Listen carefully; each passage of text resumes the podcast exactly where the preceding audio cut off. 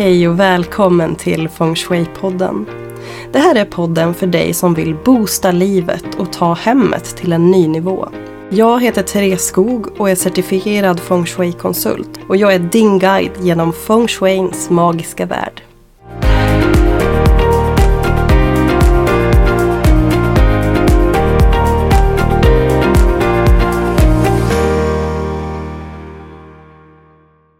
Hej! Idag skulle jag vilja att vi tillsammans börjar med att ta ett riktigt djupt andetag hela vägen ner till magen och bara landa in där du är just nu.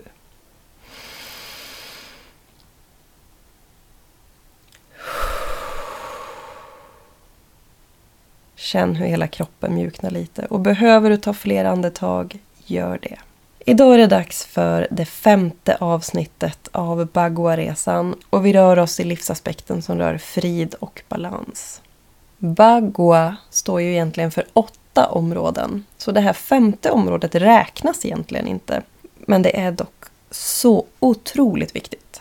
Det här är området som ligger mitt i ditt hem och det är egentligen oavsett om du jobbar med kompassbaguan eller om du jobbar med tredörrarsbaguan. Och den här platsen kallas för Tai Chi. Och man kan se det som en form av pelare som bär eller lyfter hela hemmet. Och här är det fördelaktigt om den här platsen är en ganska öppen plats i ditt hem.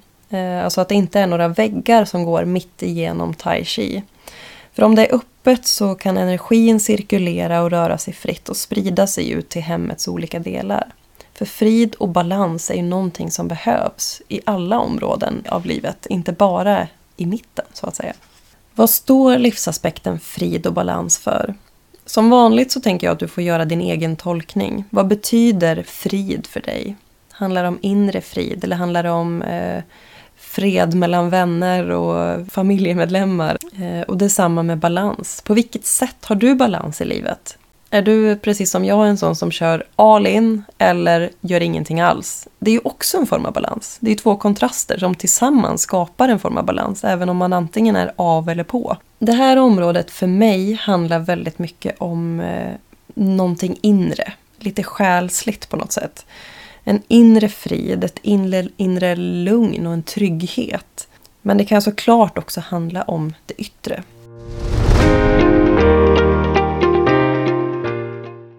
Det element som stärker den här aspekten är jordelement. Och det jordelementet jag har nämnt tidigare men det är ju till exempel bruna eller beigea färger och toner. Det kan vara trägolv, alltså dött trä som är brunt. Det kan vara kvadratformer, alltså ramar eller eh, horisontella linjer. Och jordelementets energi är väldigt nedåtsträvande och det hjälper oss på något sätt att landa och jorda oss. Och det tänker jag är ju en väldig fördel i ett område som handlar om just frid och balans. Att man har en energi som, eh, som får oss att, att, att landa lite. Och sen har vi också eldelement som i sin tur boostar jorden. Så att levande ljus eller triangelformer kan också ha en positiv effekt i just det här området. Och självklart, som jag tjatar om, men att använda personliga symboler som ger dig en känsla av frid eller inre lugn.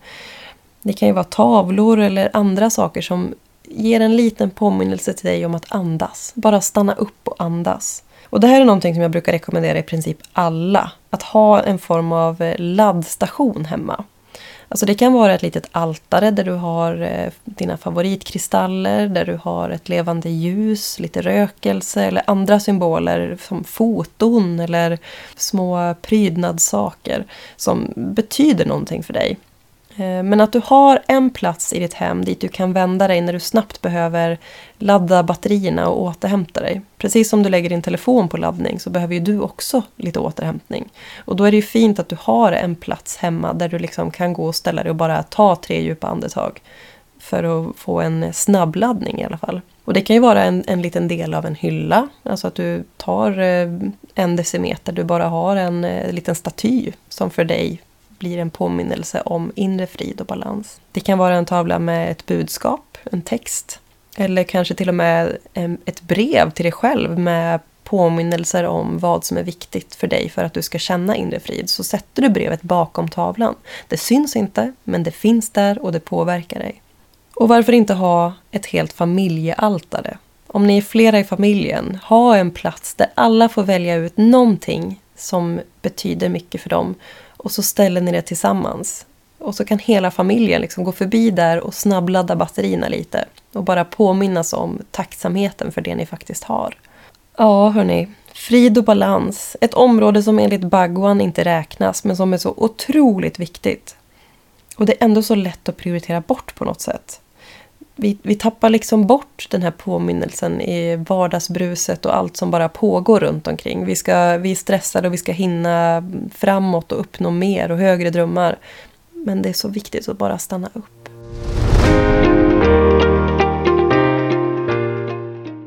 Har du frågor om din bagua eller vill du ha hjälp med någonting? Kontakta mig. Du hittar mig på Hobbykreatoren på Instagram eller på hobbykreatoren.se. Och vill du lämna feedback, skriv jättegärna till mig. Jag blir så himla glad för alla era meddelanden som jag får. Det betyder så otroligt mycket. Det är ju det som gör att det är värt för mig att fortsätta med det här, för jag blir så himla glad. Och jag ska också för, Jag tror, när, när det här avsnittet läggs upp, att jag har eh, adderat en fråga i Spotify om du har ett eget altare hemma. Visa gärna en bild. Skicka gärna en bild till mig i sådana fall. Eller tagg, lägg upp på Instagram och tagga mig i inlägget så att jag får se så kan jag dela vidare också. Hemma hos mig finns det flera sådana små kraftstationer som jag har som kanske ingen annan känner till här hemma. Men eh, jag kan eh, försöka göra ett inlägg där jag berättar om mina olika laddstationer hemma. Så får ni se dem i alla fall.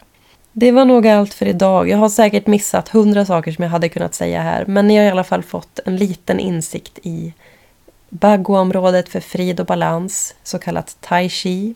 Pelaren som bär hemmet. Jag hoppas att du tar hand om dig. Glöm inte att andas och så hörs vi igen om två veckor. Ha det så bra. Hej då!